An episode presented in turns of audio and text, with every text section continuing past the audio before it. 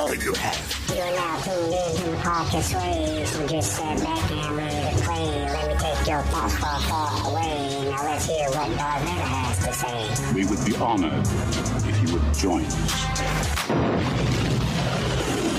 What's going on, my fantastic Star Wars family? How is everyone doing today? I hope everything is good on your side of the galaxy, nothing really new on mine. But we're gonna skip the whole Thanksgiving talk thing. We're not gonna do that. I was gonna talk about it, but there's more important stuff that we need to cover. Just trust me when I say it's gonna be an exciting show. So let's get started. First, we're gonna talk about The Mandalorian we have no choice. We have to talk about it because there was a lot of things that were revealed in this episode. First was the fact that Ahsoka name dropped Thrawn, which caught me totally off guard. Because unless the Chiss can survive in the vacuum of space, Thrawn died in the last episode of Rebels, which happened before the fall of the Empire, so there's no way that he could be alive now. The second was the fact that Ahsoka told Din to take the child to Tython. Remember in the first season of this show, the book we covered was called Dawn of the Jedi Into the Void, which talks about Tython and dates back to more than 25,000 BBY, which some speculate is the birthplace of the Jedi. So that was super exciting. Then the third thing was the existence of other Jedi. At this point, from what we know,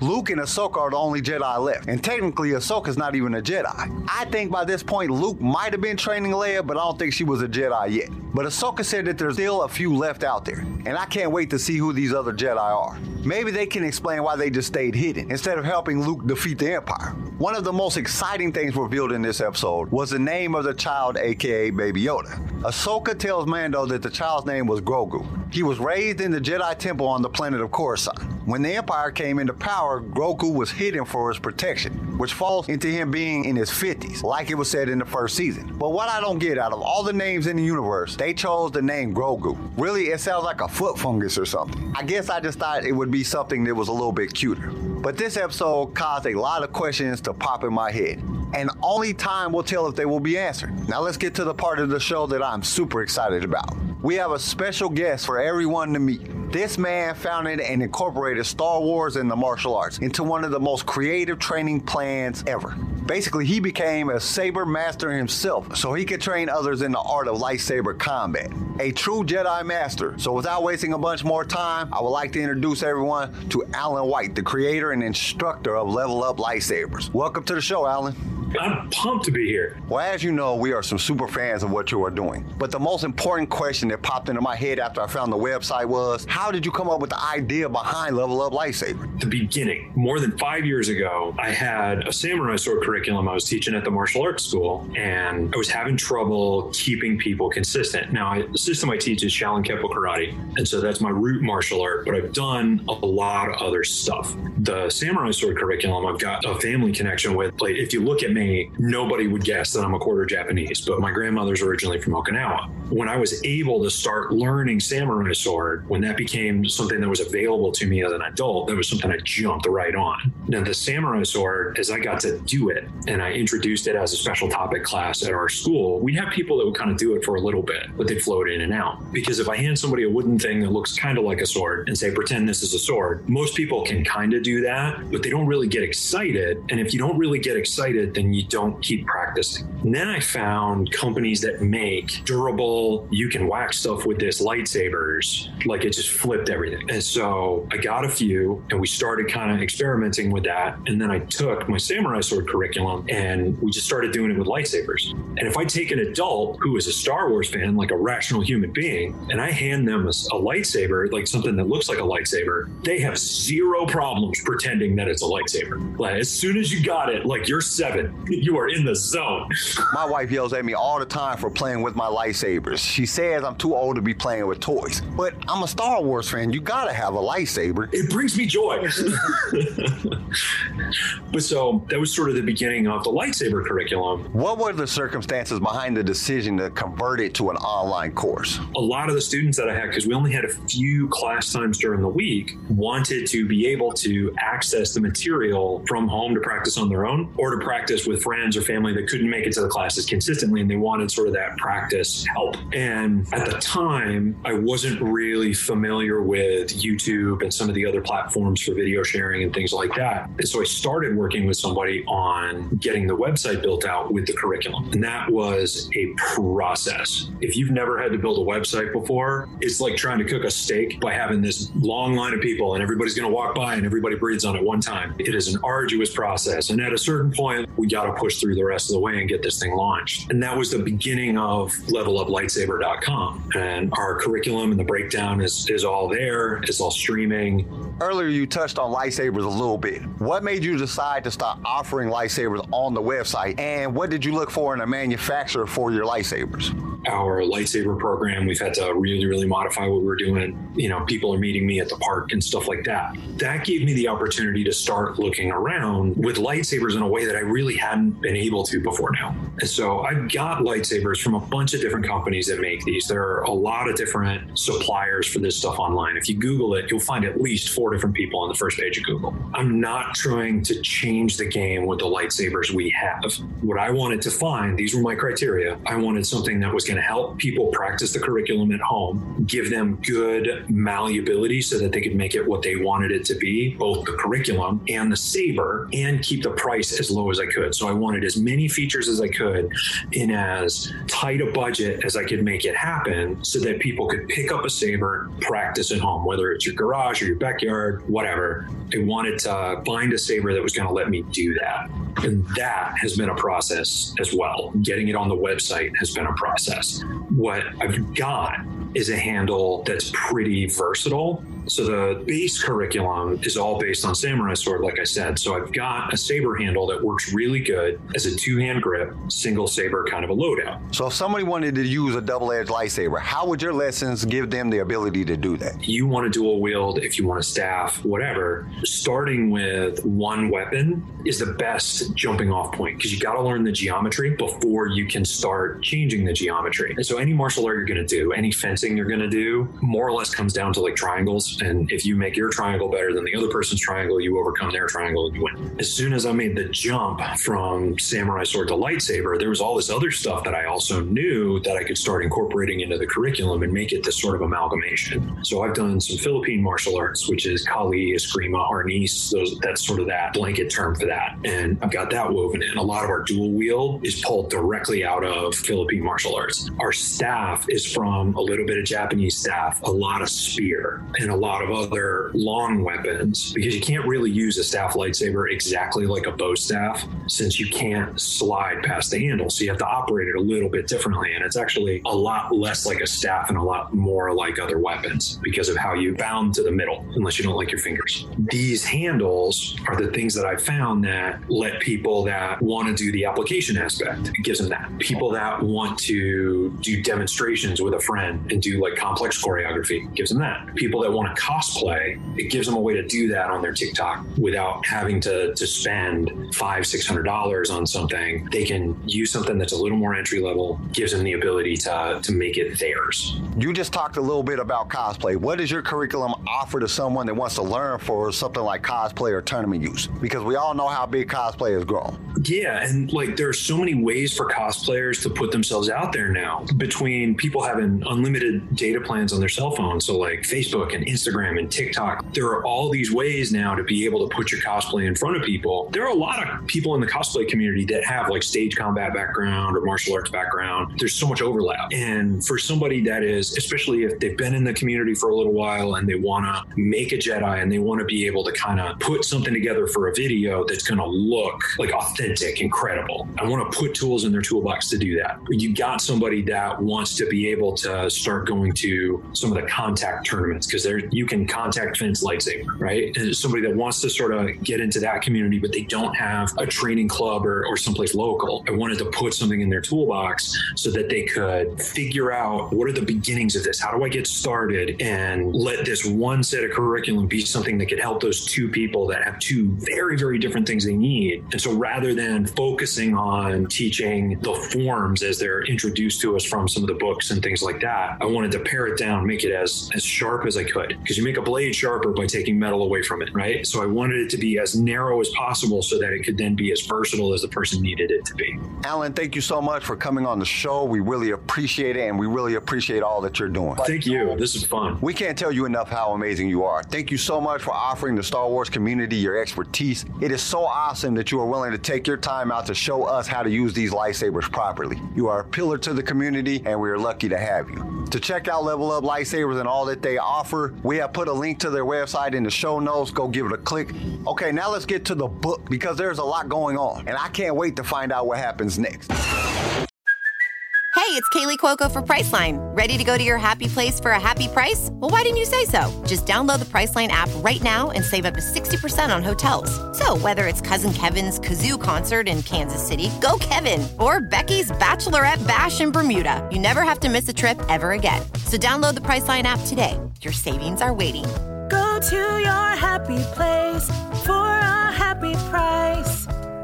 Go to your happy price, Priceline. Dez never got a clear look at the man who'd ordered his transfer. By the time they'd gotten him out of the pit, the cloaked figure had vanished. They gave him food and water, then let him clean and refresh himself. Though he was freed from the cuffs, he was still under heavy guard as he boarded a small transport ship heading for Korriban. Nobody spoke to him on the trip, and Dez didn't know what was going on. But at least he wasn't cuffed anymore. He chose to take that as a good sign. They arrived in the middle of the day. He'd expected them to touch down at Dreshta, the only city in the dark and forbidding world. Instead, the ship landed at a starport built atop an ancient temple overlooking a desolate valley. A chill wind blew across the landing pad as he disembarked, but it didn't bother Dez. After the stale air of the pit, any breeze felt good. He felt a shiver go down his spine as his foot touched Korriban's surface. He'd heard that this had once been a place of great power, though now only the merest shadows remained. There was an undercurrent of malice here. He'd felt it as soon as the transport had entered the bleak planet's atmosphere. From this vantage point, he could make out other temples scattered across the world's desert surface. Okay, let's stop right here. He said that he could feel the malice in the air as soon as he entered the atmosphere of Korriban. Well, at least he's becoming more in tune with his feelings. But if I was him, I'll be trying to plan my escape. But that's just me. Even at this distance, he could perceive the eroded rock and crumbling stone of the once grand entrances. Beyond the valley, the city of Dreshta was a mere speck on the horizon. He was met on the landing pad by a hooded figure. He could tell right away this wasn't the same one who had come to him in the pit.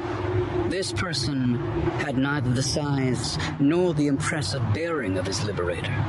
Even through the containment field, Dez had been able to sense his commanding presence. This figure, which Dez now thought to be female, motioned for him to follow. Silently, she led him down a flight of stone steps and into the temple itself. They crossed a landing and descended another set of stairs, then repeated the pattern, working their way level by level down from the temple's apex to the ground below. There were doors and passages leading off from each landing, and Dez could hear snippets of sound and conversation echoing from them, though he could never quite tell what was being said. She didn't speak, and Dez knew better than to break the silence himself. Technically, he was still a prisoner. For all he knew, she was leading him to his court martial. He wasn't about to make things worse by asking foolish questions. When they reached the bottom of the building, she led him to a stone archway with yet another flight of stairs. These were different, however. They were narrow and dark and wound their way down until they vanished from sight deep in the bowels of the ground. Without a word, his guide handed him a torch she'd taken from a bracket on the wall and then stepped aside. Wondering what was going on, Dez made his way carefully down the steep staircase. He couldn't say how much deeper he went. It was difficult to maintain any perspective in the narrow confines of the stairwell. After several minutes, he reached the bottom, only to find a long hallway stretching out before him. Okay, wait a minute. The woman that shows Dez where he had to go gave him a torch and then stepped aside, leaving him alone. I don't know about Dez, but any rational person would have been using this time to try to escape. I know I would have been. You have no idea what is waiting for you at the end of this hallway. I would be trying to get the heck out of there. At the end of the hallway, he encountered a single room. Was dark and filled with shadow. Only a few torches sputtered on the stone wall, their dying flames barely able to pierce the gloom. Des paused at the threshold, letting his eyes adjust. He could just make out a dim figure inside. It beckoned to him. Come forward. He felt a chill, though the room was far from cold. The air itself was electric, filled with power he could actually feel. He was surprised that he didn't feel afraid. He recognized what he felt as the chill of anticipation. As Des moved deeper into the room, the features of the shrouded figure became clear, revealing himself to be a Twi'lek. Even under the loose-fitting robe he wore, Des could see he was thick and heavyset. He stood nearly two meters tall, easily the largest Twi'lek Des had ever met, though not quite as large as Des himself. His lekku wound down his broad chest and wrapped back up around his muscular neck and shoulders. His eyes glowed orange beneath his brow, mirroring the flickering torches. He smiled, revealing the sharp, pointed teeth common to his species. I am Lord Kopecz of the Sith, he said. At that moment, Des knew without a doubt this was the cloaked one who had come to him in the pit and he gave a slight bow of his head in acknowledgement. I am to be your inquisitor, Lord Kopecz explained, his voice showing no emotion. I alone will determine your fate. Rest assured, my judgment will be final.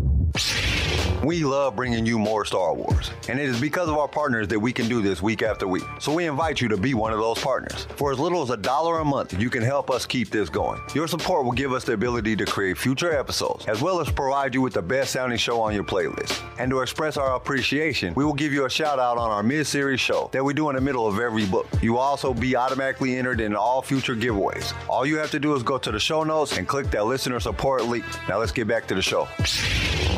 Des nodded again. The Twi'lek fixed his burning orange eyes on Des. You are no friend of the Jedi or their Republic. It wasn't a question, but Des felt compelled to answer anyway. What have they ever done for me? Exactly, Kopecz said with a cruel smile. I understand you have fought many battles against the Republic forces. Your fellow troopers speak highly of you. The Sith have need of men like you if we are to win this war. He paused. You were a model soldier until you disobeyed a direct order. The order was a mistake, Des said. His throat had grown so dry and tight that he had trouble getting the words out. Why did you refuse to attack the outpost during the day? Are you a coward? A coward wouldn't have completed the mission. Des replied sharply, stung by the accusation. Kopecz tilted his head to the side and waited. Attacking in the daylight was a tactical mistake. Des continued, trying to press his point. Ulabar should have relayed that information back to command, but he was too scared. Ulabor was the coward, not me. He would rather risk death at the hands of the Republic than face the Brotherhood of Darkness. I prefer not to throw my life away needlessly. I can see that from your service record. Kopecz said. Kashyyyk, Trandosha, Phaseera. If these reports are accurate, you have performed incredible feats during your time with the Gloom Walkers.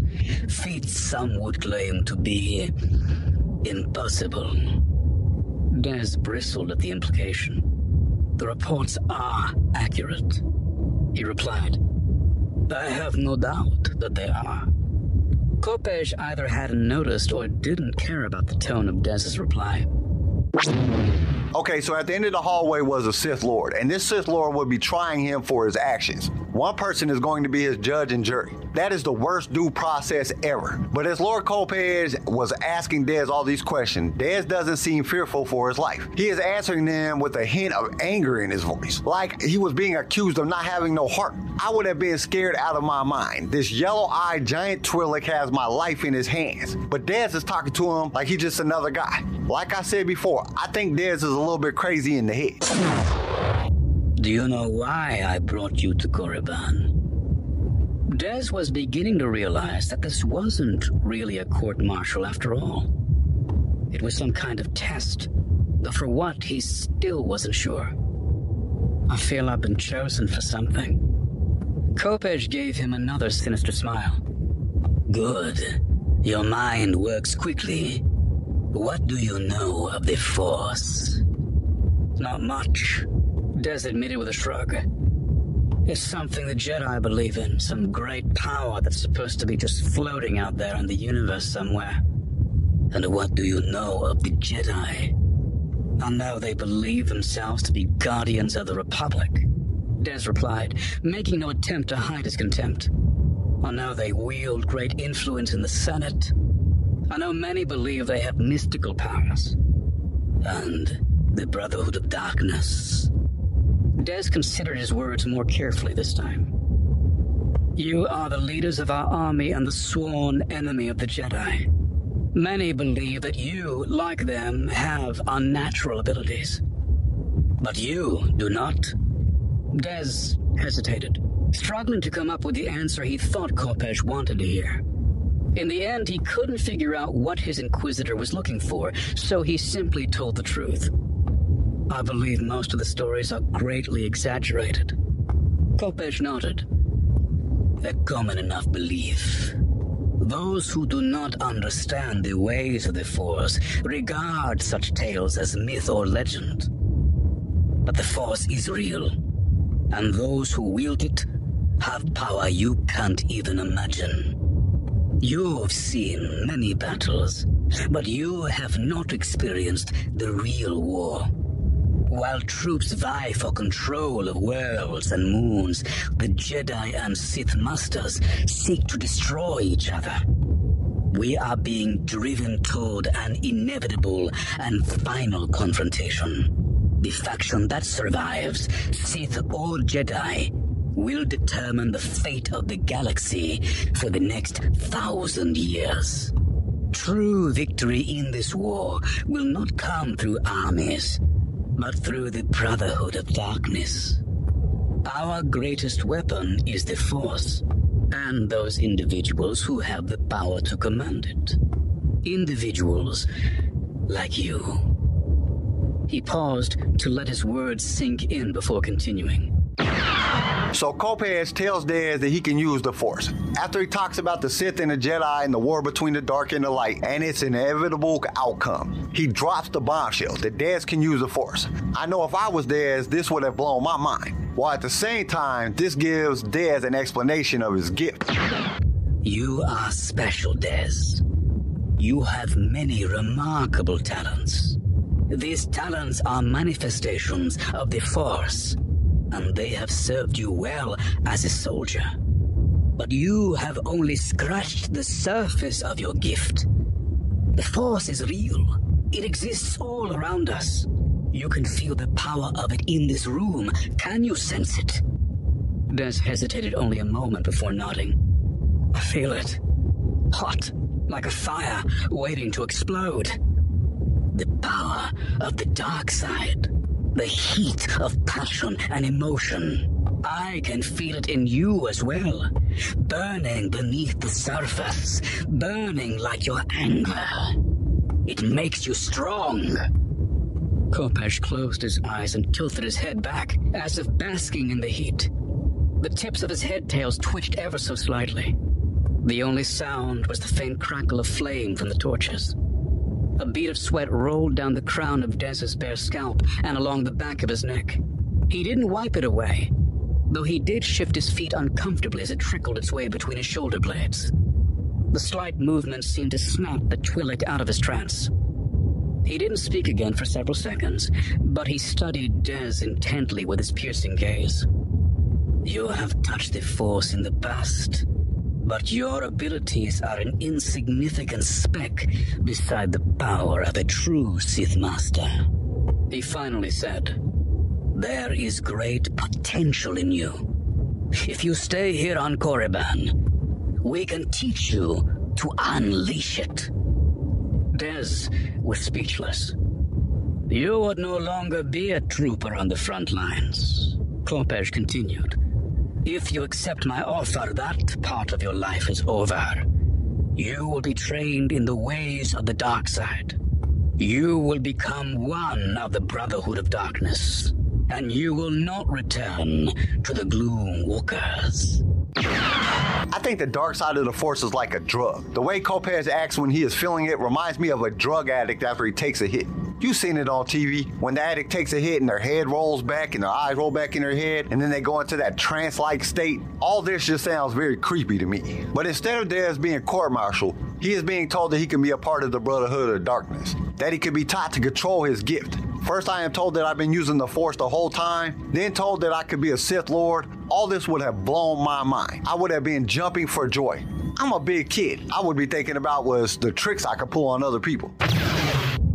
Dez felt his heart pounding, his head swimming. As long as he could remember, he'd known he was special because of his unique talents. And now he was being told that his abilities were nothing compared with what he could really accomplish. Still, part of him balked at the idea of leaving his unit without even having a chance to say goodbye. He considered Adenar, Lucia, and the others as more than just fellow soldiers. They were his friends.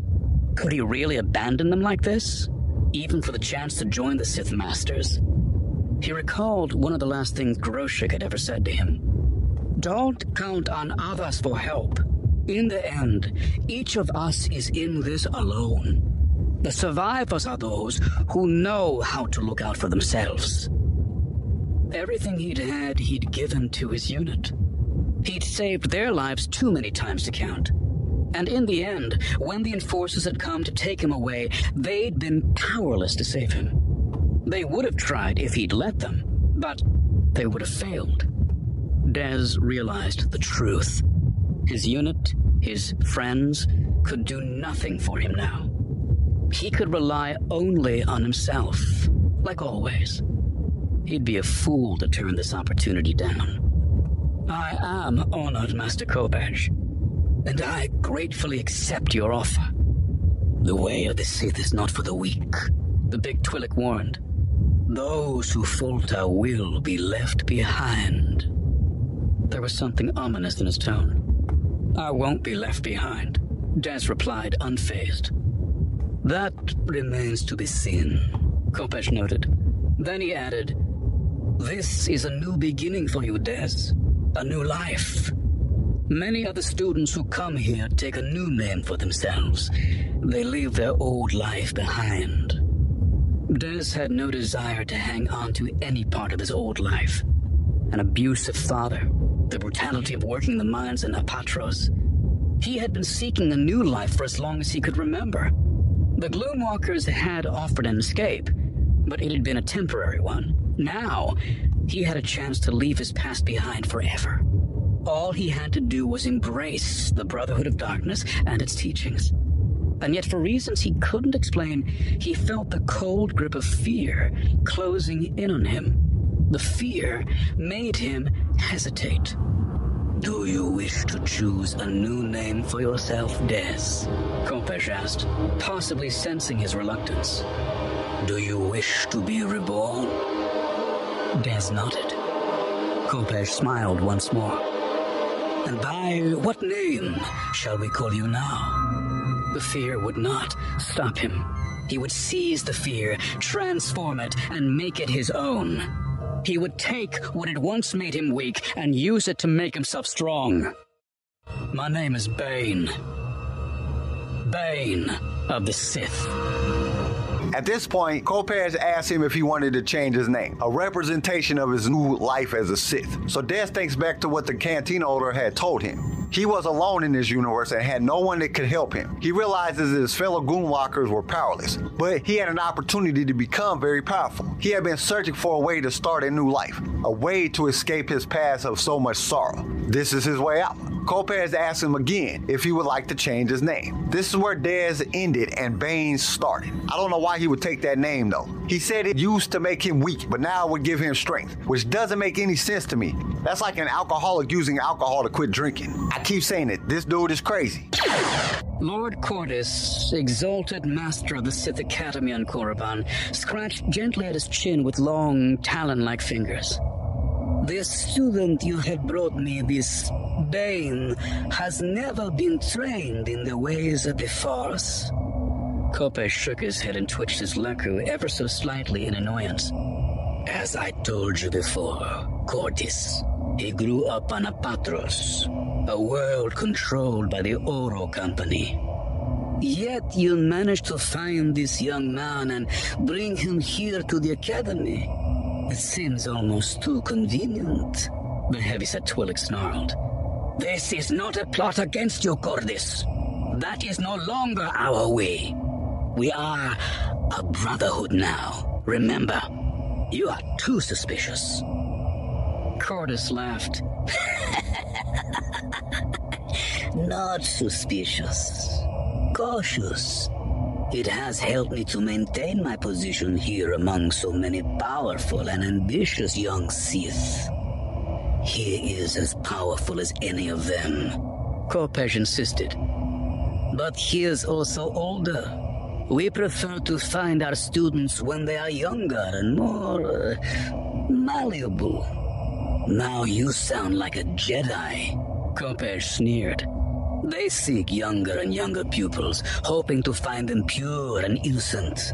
In time, they will refuse any who are not infants. We must be quick to pluck those they leave behind. Besides, he continued, Bane is too strong to simply pass over, even for the Jedi. We are lucky we found him before they did. Yes, lucky. Qordis echoed, his voice dripping with sarcasm. His arrival here seems to be an incredible turn of many fortuitous events. Quite lucky indeed. Some might see it that way, Kopecz admitted. Others might see it as something more. Destiny, perhaps. Okay, so Qordis won't let the past stay in the past. He still thinks Kopecz is out to get him. Now, Kopecz brings Bane to the Sith Academy, and Qordis thinks that Kopecz is trying to get him. Qordis tells Kopecz that Bane is too old to be trained. Kopecz tells Qordis that he sounds like a Jedi. They need to train anyone that can use the Force. I don't see Bane being treated very well by Qordis. If I were Kopecz, I would have trained Bane myself. I would not leave him at the Sith Academy. It just seems too sketchy to me.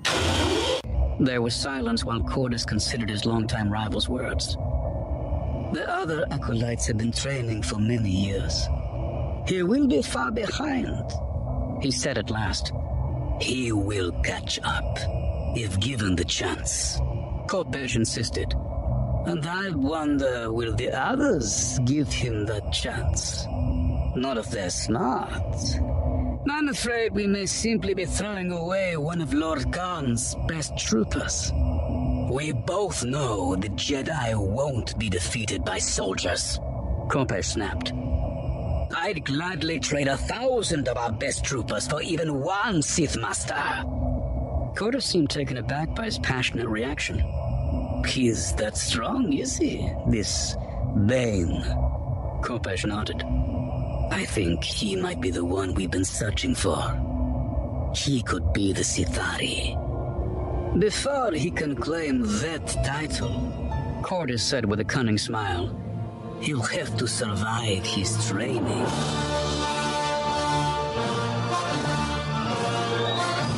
There were a couple things that I wanted to talk about right here that I found very interesting. First was how the other students would treat Bane because of how far behind he would be. Would they allow him to catch up or would they exploit his weaknesses? What kind of Sith Lords care about the well beings of a student? If they get jacked up, they will learn or be dead. And the second was they spoke of the Sith'ari. Now, I didn't know who or what this Sith'ari thing was. So I had to look it up on one of the Star Wars sites. I will put a link in the show notes. But it is a Sith prophecy of the dark side chosen one. Basically, Anakin of the Sith. Well, that's not quite right because Anakin became a Sith. So that doesn't really make no sense. Anyway, it was a prophecy of a perfect Sith. The Sith'ari will be free of limits. He will lead the Sith and destroy them. The Sith'ari will rise the Sith from death and make them stronger than ever before. Sounds like a really nice guy. But we are at the end of chapter 8, so I guess we won't be finding out Bane is this person the Sith'ari in this chapter. You'll have to join us for chapter 9 to find out what happens. Hope to see you then. Thank you for listening to Sway. Join us next time for more Star Wars adventures. If you would like to listen to other episodes of the show, you can find us and subscribe on your favorite podcast directory. If you enjoyed the show, we would greatly appreciate a five star review. Once again, thank you for listening, and may the force be with you. Sway was created by Keen Eye Shit and is a production of Pick Film Media. This show was produced by Quentin McDaniel, sound design by Theodore Thompson, research by Tammy Turner. I am your host, Kyle, and we will see you next time in a galaxy far, far away.